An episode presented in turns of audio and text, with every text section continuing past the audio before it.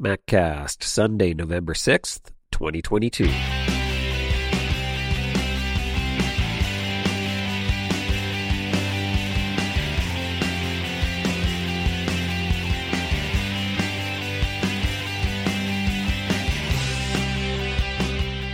Hey, Mac Geeks, it's time for your MacCast, the show for Mac Geeks by Mac Geeks. I'm Adam, and this is a show where we discuss all things Macintosh. How you doing? Welcome back to the MacCast. Glad to be back here with you for another week of Apple hints, tips, news, rumors, and all the goings-ons in the Apple and Mac communities. How are you doing? I hope you are having a great, wonderful day.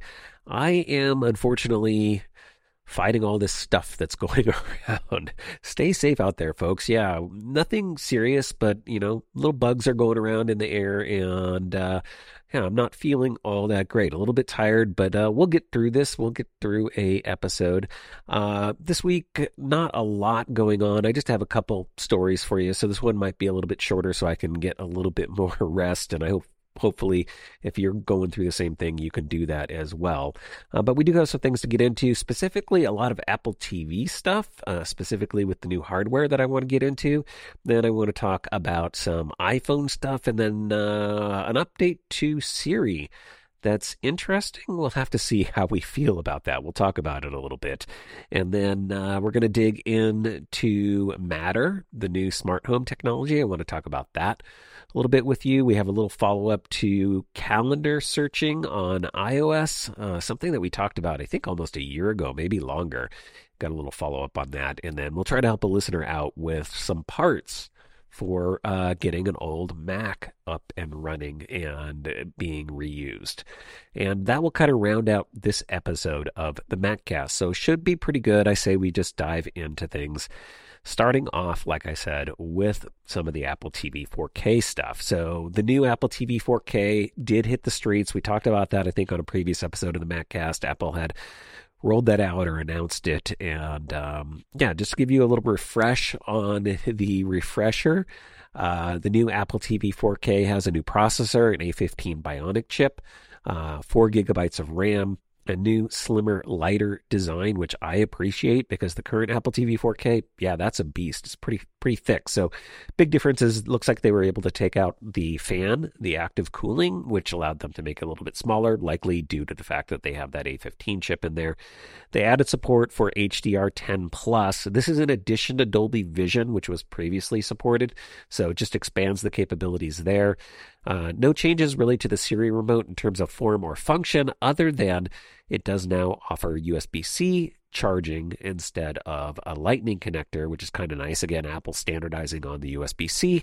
And then the big deal with the Apple TV 4K this time around, in addition to these kind of minor updates, is new lower pricing. So it starts at $129 US for the 64 gigabyte model. That doesn't support Thread, and we're going to talk more about Thread and Matter later in the show. So if you don't know what that is, we'll get into it a little bit. And then uh, $149 for the 128 gigabyte model. So they hit the streets and reviews are starting to come in. I thought we'd talk a little bit about what folks are liking about the new Apple TV and uh, what maybe they don't like or just isn't not so great. Uh, so, big thing that they seem to like is the additional performance not necessarily groundbreaking. So if you have a current Apple TV 4K, you probably don't have to rush out and buy a new one. Um, but if you're in the market for an Apple TV, yeah, this is a great option.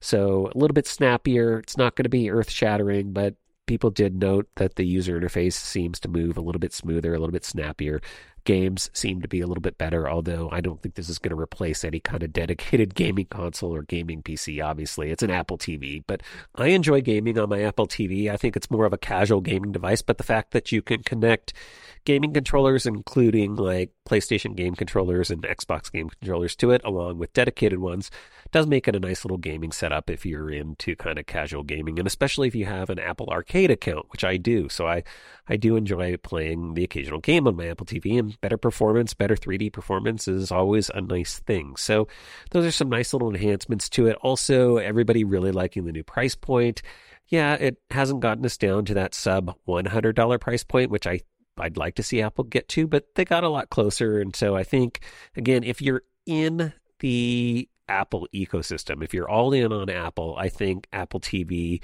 is the way to go for your TV connectivity. Um, if you're not in that market, if you use other things, yeah, you could get away with a Roku or a Fire device, something that has the Apple TV app on it or, or the TV app, but um, you know, and you may be able to save some money there. But I, I think for dedicated experience, I think Apple TV blows away the competition. I love mine, and um, yeah, we've talked about that quite a bit here. Um, some of the not so great things, people still aren't super thrilled about the Siri remote. Um, I like the new remote. I think it actually has some nice enhancements. It's a little bit larger, uh, not as easy to lose, but it is still pretty small. Uh, I only use Apple TV, so I have streaming services in Apple TV. I don't really have a dedicated cable box. I don't have live TV, so I might feel a little bit different about the remote in that scenario, especially if you want like a universal remote. But overall, I think it's good. They do note that standardizing on USB C as the charging is nice, and uh, you know there are some kind of nice enhancements. I think we were hoping that Apple would bring to the remote that haven't happened yet, specifically adding a U1 one chip and Find My support. It'd be nice if it had a little speaker in there too, just like the new AirPods Pro, so that you could use Find My to help you find the remote when you do lose it. And then just overall, you know, many of the reviews noting that this is not an earth shattering update. So again, if you're already an Apple TV 4K owner, uh, the previous generation, you probably don't need to rush to upgrade. I I see that kind of as a good thing, maybe. Um, but if you're looking for thread support, you're looking for you know a little bit slimmer design and some of these new enhancements. Yeah, 150 bucks, not too bad in terms of a price point to pick one up.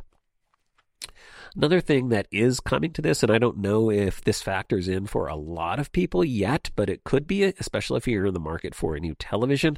Uh, a few of the reviews noted that Apple plans to support something called Quick Media Switching or QMS VRR. That's coming with a software update later this year.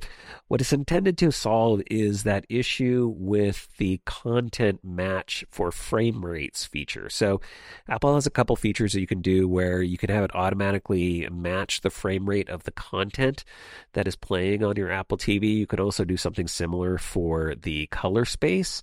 Um, so whether it's standard definition or high, def, eh, you know, HDR or whatever, and you can switch between. But this is specifically for the frame rate switching. Currently, uh, what happens is if you're switching different frame rate levels and you have that match content uh, turned on in your settings, there's a temporary a temporary screen blackout that needs to happen when you're switching between those frame rates. This new feature will take that away, so you'll be able to not have that when you're switching different content spaces. Again, only for frame rate, not for the color thing, not for the color space thing. And it's really designed to be a future proofing measure because, as The Verge points out in their review, there aren't currently any televisions on the market that support QMS VRR. So, even with the software update later this year, you're going to need a new television that actually supports this as well. And I think it's part of the new HDMI 2.1 spec. So, uh, yeah, it's coming. It's future proofing. Another enhancement just to be aware of if you're in the market for a new Apple TV and specifically a new television set that might support that.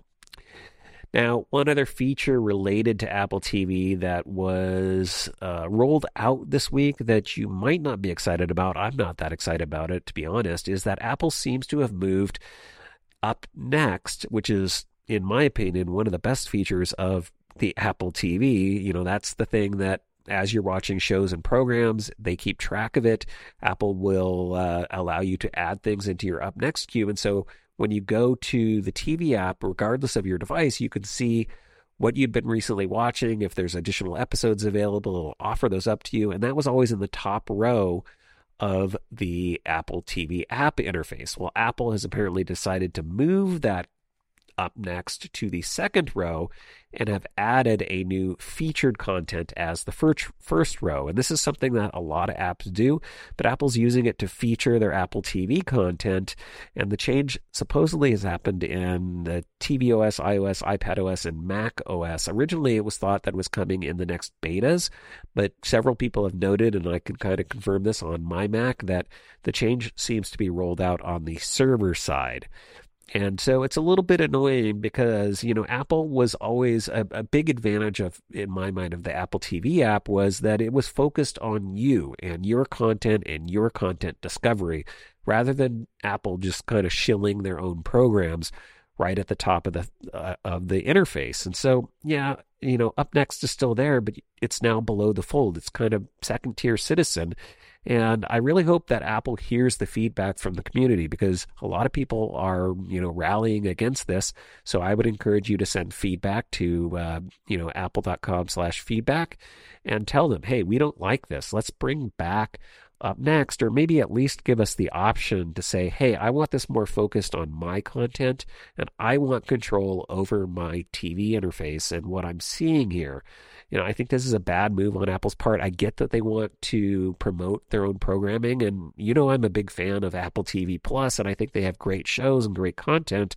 But yeah, let me pick that. Let me decide what I want to see, and uh, let me be in control of that. It, again, it was one of the the things that I think was distinctly you know apple thinking differently like they do and now they seem to be falling into the trap of some of their other streaming competitors and yeah frankly i don't like it if you can't tell so just something to be aware of and again i'd love to hear your thoughts and opinions on this change but more importantly tell apple how you feel about this change and then one other thing that we've been talking about quite a bit is Apple's uh, push into doing more advertising. And I think you might be aware, we talked about this on uh, a recent podcast, that Apple has a new partnership with Major League Soccer. They're going to be rolling out Major League Soccer to Apple TV Plus in 2023. And it looks like they have a new ad network planned to support a lot of their efforts with MLS soccer and also their other advertising efforts. This is according to Bloomberg. Apple's going to start streaming MLS games on Apple TV Plus in February, and reportedly they're in discussions now with advertising partners to help support that. It sounds like Apple plans to offer kind of three tiers of MLS service and reportedly all of them are going to have advertising. So there's supposed to be a dedicated MLS package that you can buy into. Uh, there's going to be some content, it sounds like, for Apple TV Plus subscriptions. I don't know if that's going to cover all games. Probably not, because they'll probably want to tier you up to that main package. And then there is going to be some games available for free to anybody using the Apple TV Plus app. All of those are going to get ad support, and Apple is supposedly working on this new ad network to kind of uh, drive that. So that's happening. The new ad network is part of Apple's larger push, according to the report, into advertising. And you may or may not remember that you know current estimates are Apple roughly generates about $4 billion a year from advertising. That would be through their App Store programs and other programs that they have going, but they're really hoping to push and grow that to at least 10 billion. And I think we even talked about the fact that there's some rumors Apple's considering maybe following again some of the other streaming services and potentially offering an ad supported tier of Apple TV Plus. So we'll have to see if that comes to fruition, but Apple definitely pushing forward with that advertising stuff and it sounds like they're building out an ad network, an ad network to do that at least according to Bloomberg. Here's a little interesting thing because very often we have stories and rumors going on about what's happening with iPhone production. And as you likely know, Apple rarely comments on that. Well, uh, Apple has made an unusual public statement this week with regards to the iPhone 14 Pro and iPhone 14 Pro Max shipments. And basically, they are going to be lower in the coming months. The issue is the temporary COVID 19 restrictions that are happening in China. You may have heard about that on the news, and it is impacting the main Foxconn factory where iPhone assembly is done in China. In a statement, Apple said that they are, quote, prioritizing the health and safety of workers in their supply chain and thus they're going to experience, quote, significantly reduced capacity for iPhone 14 Pro and iPhone 14 Pro Max shipments. They're warning customers that they will experience longer wait times to receive their products. So just something to be aware of. Recent reports claimed that capacity at the facility was reduced by as much as 30%. So obviously that's having an impact, uh, enough of an impact for Apple to come out and make this statement. And right right now, uh, delivery times on iPhone 14 Pro models seem to be hovering around three to four weeks. I can assume that we can expect that to get even longer in the coming weeks and months. So, definitely, if you're planning Apple devices as gifts this holiday season, I would say you're going to want to get your orders in sooner than later. So, if any year is a year to plan for your holiday sales, uh, or holiday gifts, I would say this year for sure. And just across the board because it's been a weird, weird year, as you know, uh, with the supply chain. So just be aware of that. And, you know, Apple has been looking to get ahead of this uh, you know, with these regional delays based on what's happening in certain places. They've been expanding man- manufacturing to other re- re- other regions like Brazil. I think we've heard about Vietnam and Taiwan and now India. And uh, unfortunately, it's probably not happening soon enough, but Apple is trying to do that. Recently, Apple and Foxconn had spun up new iPhone manufacturing in India. And then this past week, there were there were reports from Bloomberg that Apple supplier Pegatron is also going to ramp up iPhone 14 production in India as well. They'd already been producing, I think, iPhone 12 models there. Sounds like Apple's going to sh- shift production over to iPhone 14, probably to kind of help out with the situation that's going on in China. And reportedly, Apple's hope is to shift about 25% of its iPhone production to India by 2025, and they have a longer goal, according to Ming Chi Kuo, of getting India production up to 40 to 45%. So Apple, again, continuing to reduce their reliance on China. Unfortunately, a lot of the parts are still coming out of China, so they're still going to be impacted by that. This is a lot of just assembly moving out. I would imagine Apple also has longer term plans to kind of move some of its parts manufacturing outside of China and again to try to better diversify the supply chain to get around any kind of these regional impacts that happen. So we'll have to see what happens going forward, but Apple definitely trying to ramp up manufacturing outside of China. And then the last thing that I have for you in the news for this week is Heyless Siri. Are you ready for that? Yeah, in a recent newsletter, Bloomberg's Mark Gurman says that Apple's engineers are working on a version of Siri that will be able to better understand words and phrases without you needing to use the Hey trigger word to invoke the voice assistant.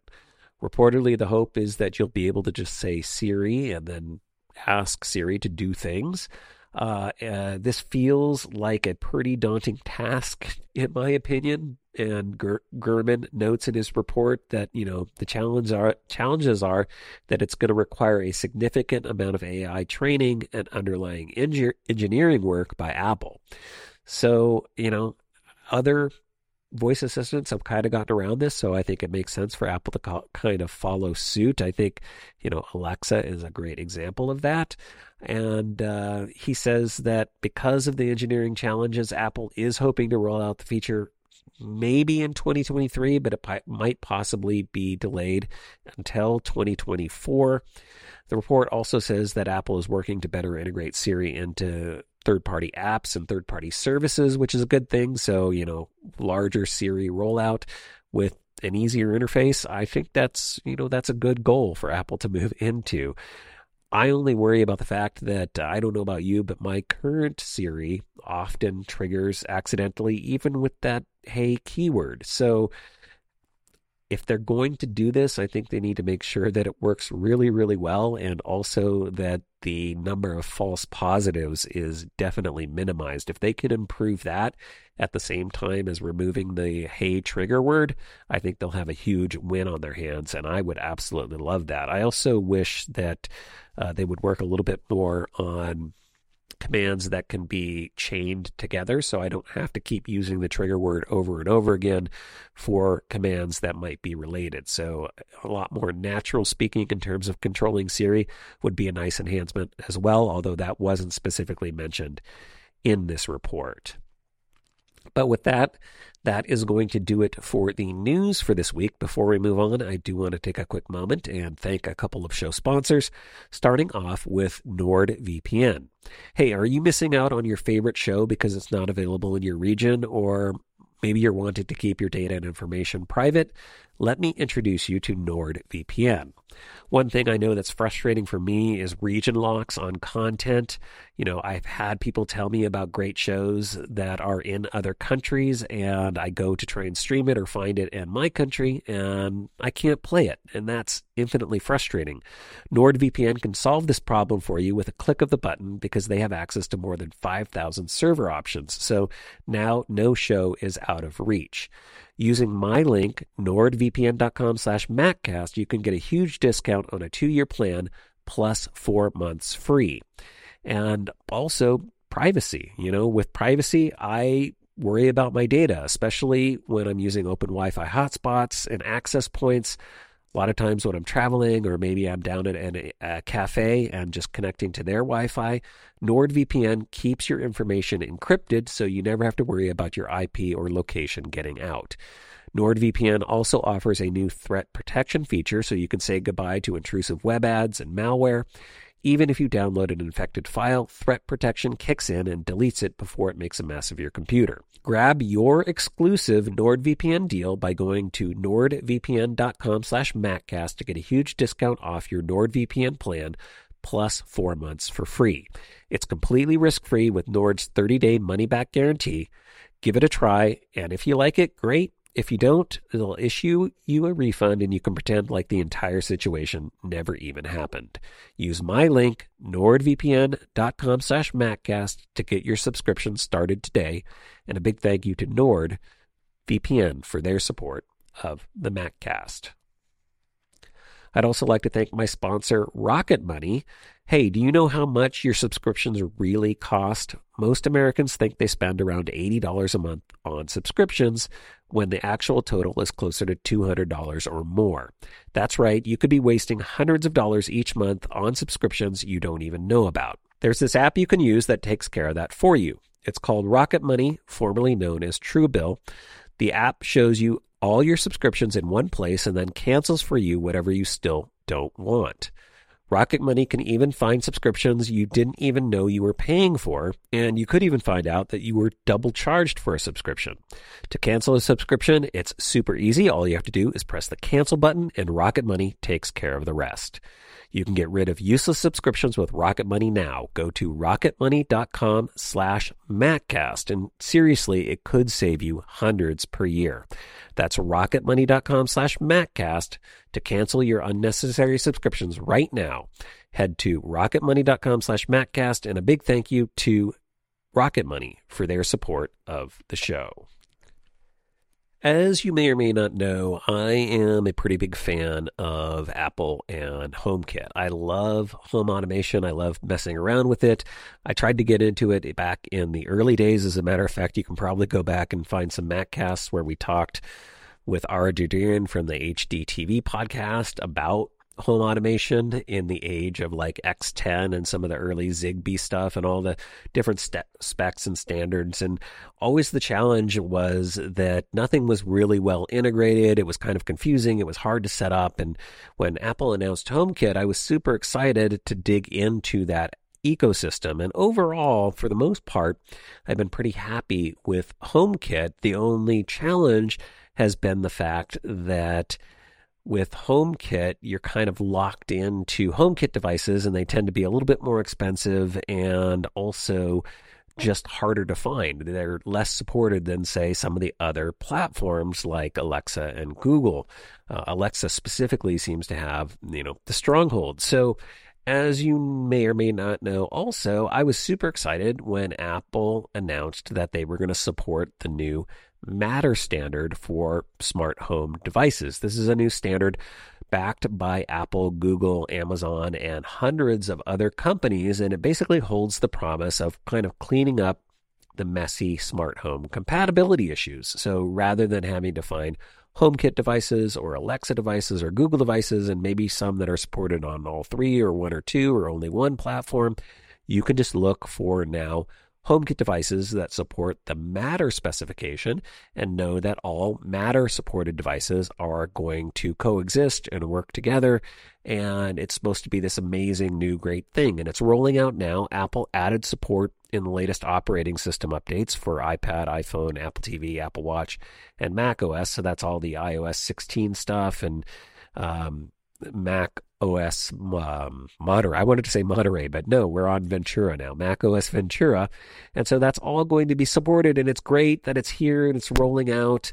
Uh, but we need to kind of, I think, set some expectations and some realities around this because as great as it sounds, it's uh, going to be a little while for it to be fully kind of supported and integrated. And I'll just give you the TLDR here right now. It's going to get better. It's going to be amazing, but it's not happening overnight. So I wanted to talk about this a little bit, get into it a little bit, talk about some of the challenges and where you're going to see some maybe immediate advantages and what things might take a little bit longer. So as I mentioned, operating system updates are rolling out. We've had updates to the HomePod Mini and some of other things like Apple's, you know, Apple TV. So these things are all great. Uh, and companies are starting to announce support for Matter. They're announcing new Matter devices that are going to be coming out. Um, not everything is covered in terms of uh, the Matter spec, the Matter 1.0 spec. So, for example, a big category that's left out for right now, but will be eventually added, is security cameras or smart home cameras. So if you were hoping for video support, that's not quite here yet. That will be coming later.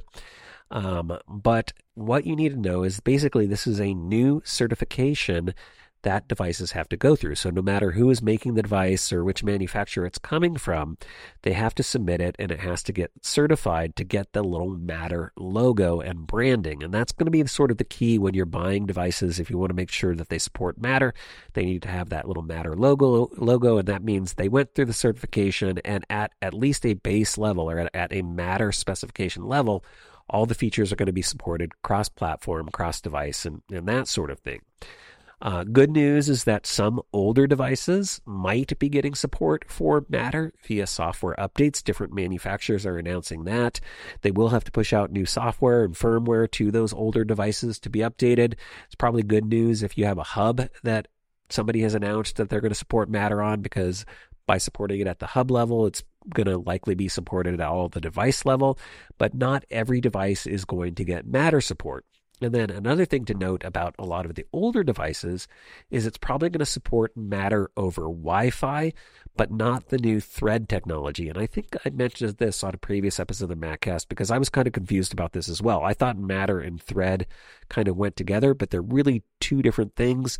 Matter supports Thread, but what Thread is, is like a mesh networking standard for devices. So rather than having to communicate back to a hub or a central place with Thread, Thread devices can communicate directly with each other in kind of a mesh network thing.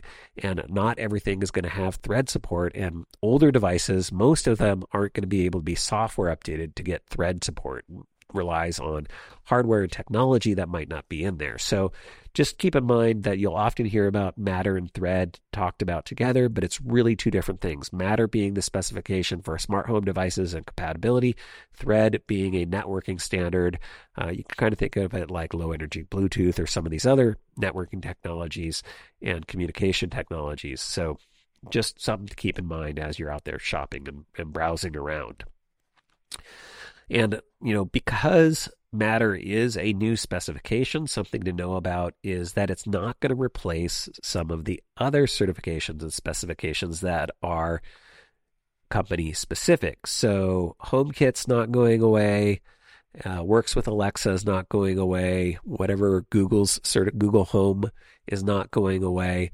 These are still separate certifications that devices can go through to get additional functionality and features that might be unique and outside of the matter specification. So you kind of think of the way I'm kind of thinking about it is matter is going to be like that base level specification, but there still could be unique HomeKit features that Apple could support or unique features that Alexa could support.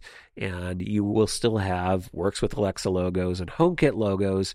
And, you know, that's okay, but we need to be aware of it because I think it could be a little bit confusing. Because what you need to know is that if you buy a Matter device, it could have some Alexa features that are not supported by HomeKit, or vice versa. You could have a Matter device that supports HomeKit, but maybe doesn't support Alexa or Google. And so base level features will work, but some more advanced features or platform specific features might be different and might not work. So you're going to have to buyer beware a little bit out there. So again, Matter solves like the compatibility issue at one level, but there's still going to be differences that we have to watch out for in the marketplace. So that's worth knowing about. And then uh, on the security level, one of the things I'm excited about was that Apple was involved in uh, the specification. So they lent a lot of the HomeKit philosophies around security and privacy to the Matter specification. So it's encrypted. Uh, devices only kind of get the levels and controls that they need. Um, a lot of it stays on device and local to your network in terms of communications and security and privacy. So all of these things are really good when it comes to the new Matter specification. But really, what I wanted to talk about is the fact that this isn't an overnight solution. You're not suddenly going to be able to just have all of your HomeKit devices working across other platforms and things like that. It's going to be a slow rollout. In some cases, you're going to have to buy new hardware devices to get Matter support. Some of your old devices, older devices might be, or devices might be able to get Matter support through software updates. So we're still going to be in a little confusing situation, I would imagine, for about a year or so. And I'm also bringing this up because if you haven't dove into setting up a smart home and HomeKit and all that stuff yet, you might want to wait a few months and see how all this pans out and see what devices become available. And definitely, I would say moving forward, you're going to want to make sure that even if you're buying a HomeKit device, it probably also has Matter support uh, along with it so that you can get that cross compatibility you might be looking for. So, wanted to have that conversation. If you have some thoughts and opinions on that, shoot me some feedback, send me an email, maccast at gmail.com. Wanted to follow up on something that you may or may not remember about. This was a while ago, I think back in uh, 2021. This is April of 2021. I had a listener write in with a question about doing searching in iOS and the iOS calendar app specifically, and noted that you could not search back further than a year for events in the calendar app on iOS. And this seemed to be a limit, limitation uh, simply of the application itself because I suggested some alternative apps on iOS like Fantastical, BusyCal, or Calendars 5 by Readdle, all which could search further back than a year in your calendars. So Apple had somehow restricted it on i or on Mac OS, this wasn't a problem. You can go into the Calendars app on Mac OS and search further back. Well, apparently, Joe wrote in this week to say it looks like that limitation might have been fixed in iOS 16 and iPad OS 16. And I, in fact, did confirm this on my iPhone uh, running iOS 16, uh, the latest update. And uh, I can search back further than a year in the Calendars app. So kudos on Apple for fixing that. It was always a really strange limitation and don't know why that existed, but apparently that has been resolved. So if that was something that was bugging you, just wanted to make you aware of that. And then finally, in the show for today, I want to talk a little bit about doing Apple repairs and sourcing parts for your Apple and uh, Mac products. Donald wrote in this week to say that he recently resurrected an old 2014 Mac Mini by going out and getting an SSD kit from OWC, which is a great upgrade. We've talked about that, uh, especially for Mac Minis or older iMacs. If you can put an SSD in there, it really can give them a new life, and you can maybe repurpose an old machine. And I think it's a great thing to do uh, rather than having your hardware go to the landfill. Um, Donald noted that the Mac Mini install is pretty tricky installing the SSD. I did one of these on my wife's 2014 Mac Mini and it worked great, but yeah, you have to rip that whole thing apart. So you got to really get into all the parts. You have to remove a lot of screws and a lot of tiny screws at that. So unfortunately, when Donald was doing his upgrade, he lost the little tiny screw that held down the clip of the SATA ribbon cable. And he said, Hey, I'm having a hard time finding a replacement. I contacted OWC support and they weren't really sure where I could get a part. And so he's looking for help from the MacCast community. Hey, where can I get parts?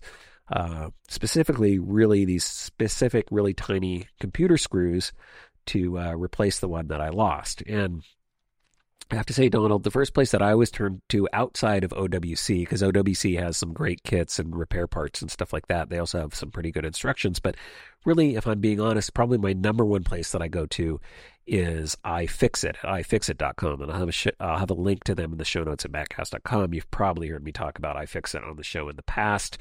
Um, they offer amazing repair instructions and how to guides for just about everything, not just Mac products.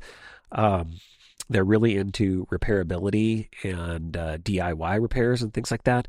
So, related to that, they also sell a lot of great tools. I think I've recommended, and actually, if you're looking for a holiday gift for a tech nerd in your life, a iFixit toolkit, and they have a bunch of different variations, is a great thing. They also have cool little screwdrivers and, and kits and things that might make good stocking stuffers. So, if you're looking for gift ideas, definitely check iFixit out as well. But they sell all the tools and parts that you might need for doing your Apple repairs, whether it be iOS or Macs or anything like that. So, thing I did when I got your email, Donald, was I went in and I checked out their teardown guide for the 2014 Mac Mini.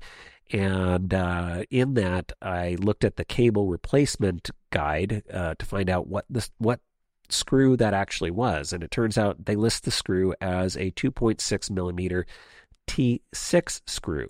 So I did a little Googling and searching on their site for that and found out that they do offer, and I'll have a link to this in the show notes at maccast.com, a full 2014 Mac Mini screw set. And I know this is going to include a lot of screws that you don't need.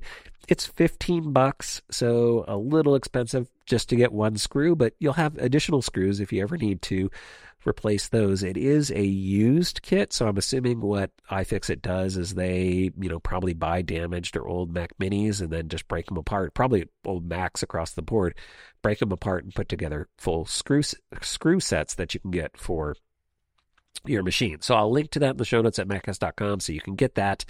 Um, but what I don't understand from my research, and this is where I'm hoping the community can help us out, is how you can get just the screws themselves. There's a lot of places online that sell computer screws and computer screw sets. There's a lot on Amazon, and they might have the specific screws that you need, but what's hard to tell is all the different specifications. So you have the sort of head type, right? In this case, a T6 or Torx 6 screw. That's the little kind of star shaped one, or um, you know, you also have Phillips head, you have different kinds of, of screw heads. So I get that part. So in this case, it's a T6. So we know, you know, the kind of head that it needs. We know that it's 2.6 millimeters. I'm assuming that's the length. But then there's also the thread pattern. And it seems like a lot of computer screws fall under what are called M2 for the threads. I can't tell if this one specifically for the Mac Mini is an M2 thread or not. It wasn't listed on the iFixit guide. And with the lengths, it's also a little bit confusing because when I search online, I can see a lot of 3 millimeter screws listed, but this was 2.6 millimeters. So is that close enough? Are they just doing rounding things? So I'm hoping there's a lot of folks who are maybe more involved in the repair community out there that can send in some advice and let us know hey, how do you find these little tiny screws? How do the specs work out? If you have that information, shoot me an email, send me an audio comment, maccast at gmail.com, and hopefully we can share that on future episodes of the Maccast. But just overall, if you're looking to repair an Apple product, I would say start with iFixit, do some Googling, and you should be able to get what you need. So, Donald, I hope that helps you out, and good luck with the uh, repair of that SATA cable. But with that, that is going to do it for this episode of the MacCast. Uh, bandwidth for the MacCast is provided by CacheFly. You can find them at C-A-C-H-E-F-L-Y.com. And all advertising on the MacCast is handled by Backbeat Media. They are at backbeatmedia.com.